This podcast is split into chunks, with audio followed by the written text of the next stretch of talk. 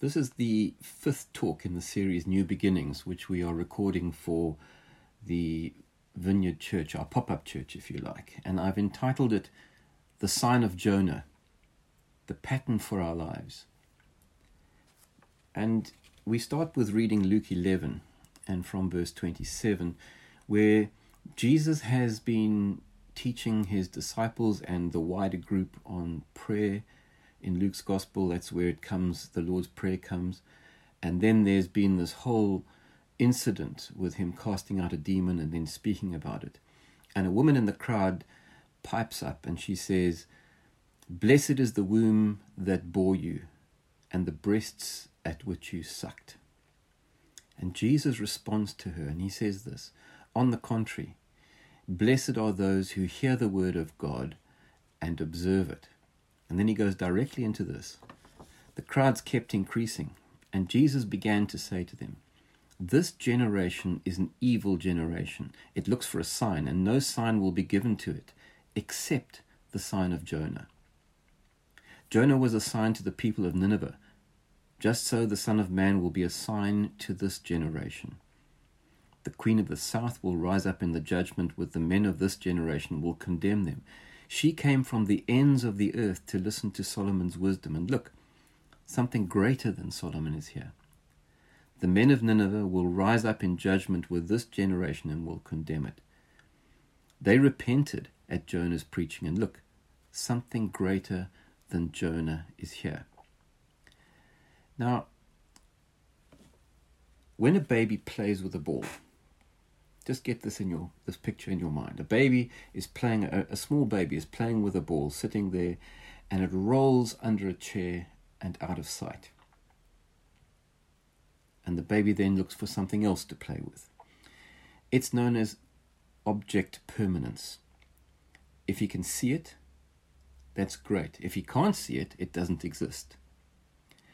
And I suppose it's, it's interesting that I'm talking to you today on what is known as Ascension Day, when Jesus ascended to the Father.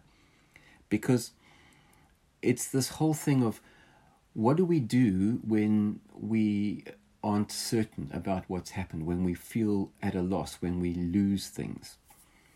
Um, let's go back to this whole thing of object permanence. A good mother constantly meets the needs of her baby, a good father, around the clock, feeding, changing, caring, and so on. But if she continues, or if he continues to do this, in that way, in that same way, wiping the mouth, cleaning the, back, the, the nappy, past a certain point, they would be bad parents. Because if a child never learns to deal with absence, as well as presence. If we insist on having the mother present at all times, indispensable, the world would narrow down to that relationship until he would see only her. He can't begin to mature, to grow up, to become fully who he is meant to be, unless he deals both with her presence and with her absence. And God is a a really good mother. We think of Psalm 23 and the whole first few um, lines are this wonderful litany about how God provides and how He nurtures and how we live beside streams of living water. But then suddenly we are faced with this cataclysmic thing, even though we walk through the valley of deep darkness, the valley of death, and we begin to grow up. We we may behave like spoiled children, and maybe we should ask ourselves this question. When problems arise, what happens? Do we have a tantrum? tantrum? Do we blame God? Do we fall about in a heap and say, Why is God doing this to me? You see, when we grapple with this whole thing of absence and presence, we have to learn to know how to trust. We understand that God is always with us eh, to the end of the age, but we don't always feel it, we don't always see it. We have to learn to trust. And we have to learn to live with absence as well as presence because that's the starting point of faith. That's square one, if you like. I can't see God. I can't feel Him. I don't have a warm, fuzzy feeling in worship or when I read the Bible or whenever. But I trust God. I trust that He's there. I trust that He's good. I trust that He's in charge, that He's the King, that He's the Lord of the universe, and that He's working out His purposes, even if I can't see them. Hebrews 11, verse 1 says, Faith is the substance of things hoped for, the evidence of things not seen, or conviction. The message puts it like this The fundamental fact of existence is that this faith, this trust in God, is the firm foundation under everything that makes life worth living. Think of it like this, perhaps in a different way. You're going on a hike, you're packing a backpack, you get there and you start to walk. That's the beginning. The packing, the organizing, the preparation, if you like, up till that point, everything is in your control. After that, when you start to walk, almost nothing is under your control. Now you're dealing with things that are unpredictable, uncertain. You might slip, there's changes in the weather, there may be animals that you encountered that you didn't expect, the mood of your companions, your physical body might not be so great. You see, up to the point that you begin to walk, you are living by sight. After you've started walking, you are walking by faith. We enter into the experience itself, we enter into the journey. We start by doing. That's square one, where we have to trust, where we learn to put ourselves at God's disposal. And we do that every single day. So, how are we going to navigate this journey? How are we going to, what map will we use?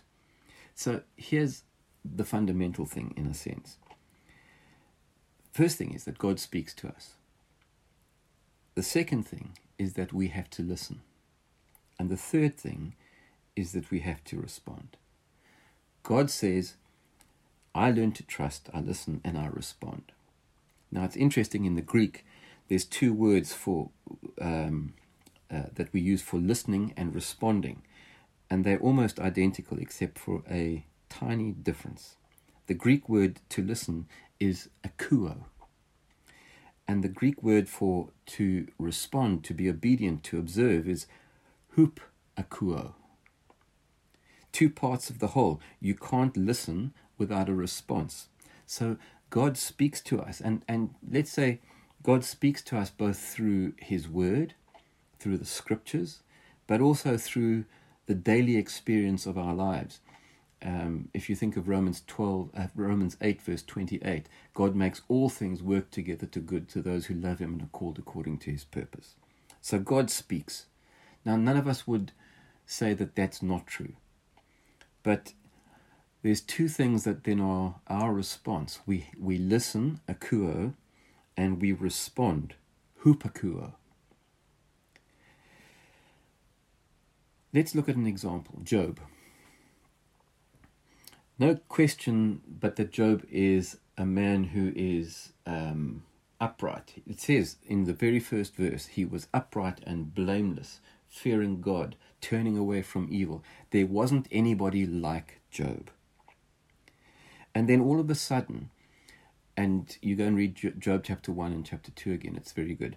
But all of a sudden, he's dealing with massive disruption, chaos, loss, death, not only of his livestock and his wealth, but his children. And then at a further point, his own health. So, from a place of uh, green pastures and flowing streams to the valley of the shadow of deep darkness. Job is plunged into this whole Psalm 23 uh, scenario. And he's faced with, with what he does with it, this huge loss that he has to deal with. And in this loss, this sense of God's absence, he's not there. What is he going to do? He's faced with this enormous mystery, this all the normal ways of accounting for life and how it works. Um, there's this uncertainty, this unknowing. And for him, nothing less than God will do. It's he started on the journey. Up until that point, he's been in control. It's been neat. It's been organized. It's been familiar. Now he's in where he's not been before. And then God speaks to him. So you go all the way through Job to chapter 38, and in verse 1 it said, God speaks to him out of the storm, out of the whirlwind, is what the old original King James put. But out of the storm, out of the chaos, out of the crisis, God speaks to him, and it's sufficient. God doesn't answer his questions. That's interesting. God doesn't explain the mystery to him. But the fact that God speaks to him is enough for Job. And I think if we are um, honest, it's enough for us. But what's interesting is that most of the text of the book of Job is taken up w- with spiritual talk of Job's religious advisors, companions, friends Eliphaz, Bildad, Zophar, Elihu. From chapter 4 to chapter 37 in the, in, in the book of Job, it's basically these friends giving him all their good advice from their own experience it's not an encounter with God. It's not even his encounter with God. It's their good uh, advice that they're giving him. And one commentator says nearly all of it, all the things that these friends say is true, but almost nothing that they say is true in the context of Job's life. So, none of this that happens between chapter 4 and chapter 38 in Job is about listening to God and answering God. Akuo, hupakuo, responding. You see, nobody can listen to God for you or for me or for us as a congregation. We have to do it ourselves. We are unique. We are individuals. We are um, part of the family, and God speaks to us in this particular way. So Eliphaz is the first to speak, and he supports what he has to say by documenting his own authority, his own experience. It's not bad. And the stuff that Eliphaz talks about um, is probably stuff that has actually happened to him. Uh, he, but he tells Job he must have sinned, otherwise, he wouldn't be suffering in this particular way. He has this kind of cause and effect mentality. There's no sense of mystery. He can answer all the questions. And that Job is not impressed. This goes on for a bit, and uh, basically, um, what Job wants isn't advice. What Job wants is God, God to speak to him. He doesn't want to hear Eliphaz, he doesn't want to hear Bildad, Zophar, Elihu talk about their experiences. He needs God. And so do we and so do the people that we come into contact with. So there's no evidence that Eliphaz, this first friend, is a fraud or that his experiences are not real. But it's put to us in such a way that we realize that they are not significant for Job. Yes, they may be helpful in a variety of different ways, but the problem is with all these experiences, um, and the talking about feelings and experiences, it's not what Job has experienced. And we need to come to the place where we get back to square one, where we understand that we listen to God call us, God heal us, God forgive us, God love us.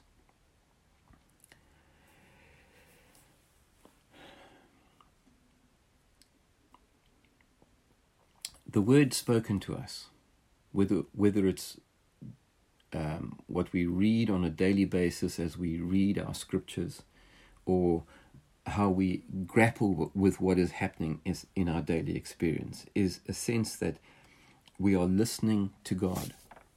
God speaks, we listen, and we respond. Now, if we go back to Luke 11, and as I said, the context is always important. Um, when this woman says, Blessed are you, uh, blessed is the womb that bore you and the breasts on which you at which you sucked. And Jesus says, On the contrary, blessed are those who hear the word of God and observe it. And that's why we've taken time this morning to just uh, grapple with this whole thing of hearing the word, responding to it in the context of um, a storm, a valley of deep darkness, a crisis, a loss. And then Jesus says some very hard sounding words that this is an evil generation. It looks for a sign, and no sign will be given it except the sign of Jonah. Jonah was assigned to the people of Nineveh, and so it, it, it carries on. In the context, Jesus is saying the thing that's important is that those who hear and observe the word of God, those who akuo and hupakuo with the word of God, are the ones who are blessed. And then he says to them, Now hear this. The sign that you're going to be given, no other sign except the sign of Jonah. What is the sign of Jonah, we ask? Well, just think of all the stuff that Jesus has been doing. He's just he's just dealt with a, a, a situation of deliverance with a, a, demoniac. Think of the healings and all the illnesses that Jesus has dealt with. But he says this is the sign. And if you go and read in in Matthew or Mark as well as in Luke, this comes up repeatedly that the sign that they are going to be given is the sign of Jonah. And as we learn to hear and to keep, in other words, to do, to respond to God's word, um, we need to keep this as the central metaphor for Jesus. This is the thing that was the most important thing for him to say to them. This is the sign that you need to recognize the sign of Jonah. It's the only sign he's going to give. And it's not about the miracles, it's not about all these other things the walking on water, the healing people. Jesus is really clear. He's clarifying at this point the core of his message, the mystery of faith, if you like. If you don't get this, then you just don't get it. And here's what it is without the sign of Jonah, Christianity just becomes another way to win. The pattern, the sign of Jonah, is this pattern, the pattern that new life comes only through death. New life is only after we've been through the belly of the whale. Resurrection happens only when you have died and you have been in the grave. Now, that might be an uncomfortable truth, but that's what Jesus is saying. He's saying this is the core of his message. This is the only sign that he's going to give. The pattern of new life is only through death. You see, we've become in the West so used to the language of ascent, of growth, of improvement, of climbing up the ladder, of, of, of attaining this or that or the next thing, of continual progress upwards, which is in con- complete contrast to the life that Jesus lived, and what he is saying to us is the core sign that he gives. The pattern of new life is only through death. The pattern of new life is only as we descend, as we are humbled, as we serve, as we lose ourselves in that sense. It's a journey of descent, of becoming less. Job got it right, and he understood what God was doing. Jonah, he hears the word of God, he runs, he's three days in the whale, he repents, and then there's he's spat out to new life and he goes to the people of Nineveh. Whether he actually gets it by the end is left hanging in the balance. Then, as you read through the Old Testament, you come to Jeremiah. What about John the Baptist, who's the precursor and the announcer of Jesus coming? He says in John 3, verse 20, um, I must decrease, he must increase. It's interesting that John gets it right at the beginning that Jesus comes and we must decrease, he must increase. Jesus' death and resurrection is just like Jonah. He's saying that's the sign, the way of the cross. And when we talk about the cross and we're talking about taking up our cross, the way of the cross, unfortunately, has become what Jesus did to save us. And that's true. It begins with that. Obviously, it begins with that. We're not saying that's not true. But we've left it at that. We haven't seen it as the pattern for our own existence, the pattern for the way in which we actually find new life and resurrection. When Jesus says it's finished, he's saying, yes, this is how it happens. This is where it goes. That we are, um, we, we are, in a sense, brought into the whole process. So, the necessary pattern that is redemptive and is for all of us is this that new life only comes through death. And we all have to walk this route. We all have to walk it on a regular basis. And it's difficult. Make no mistake, it's difficult. We can't get to a place of maturity or healing. We will be like kids who, when the ball rolls under the under the chair, we'll say, okay, what's the next thing? That didn't work. Instead of learning to deal with the absence of God, the loss, the sense of chaos or the valley of deep darkness of Psalm 23. John 12, verse 24 and 25 in the message goes like this Listen carefully. Unless a grain of wheat is buried in the ground, dead to the world, it is never more than a grain of wheat. But if it is buried, it sprouts and reproduces itself many times over. In the same way, anyone who holds on to life just as it is destroys that life. But if you let it go, reckless in your love, you'll have it forever, real and eternal. There's the story of a lone sailor, and he's out way in the depths of the ocean. Let's just say the Pacific, for want of a an ocean name. And he's in the middle of a storm, and the waves are getting so so bad, and he hears the the noise of waves pounding on rocks, and before long he finds himself actually shipwrecked on these rocks, and in in the darkness of the night he manages to make his way to the beach. He's spat up on, on this beach. And he's just grateful to be alive. And in the morning, as the storm is past and the sun comes up, he starts to assess where he is and what's happened. His beautiful yacht is gone. All he can find is the flotsam and jetsam of the wreckage that is now lapping in amongst some of the rocks and he goes and he begins to pick up what he can. He finds bits and pieces and he brings them all back to this beach area.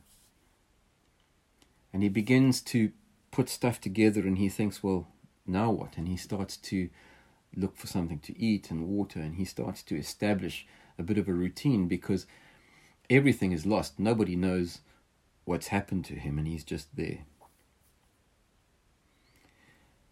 Anyway, the story we can make as long as we want. But essentially, one day he's off the other side of the island looking for food, and he looks up and he just sees this smoke beginning to rise. And he thinks, oh no, and he starts to run back to where he's, he's gathered um, stuff is from, from the wreckage, and he sees that it's all, something has set it off and it's all burning. And there's this huge column of smoke and he's left with nothing else. And that night he lies down next to the embers and he thinks, well, that's it. And he awakes in the next morning to the sound of voices and um, he looks up and sees the small boat rowing towards him. Just off the island has moored a larger ship and they've dispatched a boat. And when they come and they speak to him, they say to him, We saw your smoke, so we came. Now, sometimes for us, loss is the doorway to the next part of our journey. Sometimes when we think that we're entering the valley of deep darkness, that there will never be in the like the end of of uh, Psalm 23, a table prepared for us in the presence of our enemies, with our head anointed with oil, our cup overflowing. We can't see often to the end of Job's story where all the stuff that he lost was restored to him in so many different ways. All we can see often is the loss, the death of what's happening, the smoke that has gone up We saw your smoke, and we came. The sign of Jonah, the belly of the whale, the death, the loss, is the pattern for new life. And it's only through that death, that loss, that descent, that humility, that serving for all of us that we find that we grow up and become what God has called us to be. So, some questions for Sunday. The first question could be this When did God last speak to me? And what did I do to respond to it? Akuo and hupakuo. How do I respond? Secondly, to God's absence or his perceived absence. Third question is perhaps this, and this is maybe the core of it. What do you think the sign of Jonah means for me right now? And then finally, we need to assess and look at this because uh, if there is no new growth in our lives, that means nothing has died. What are the signs of new growth in your life right now?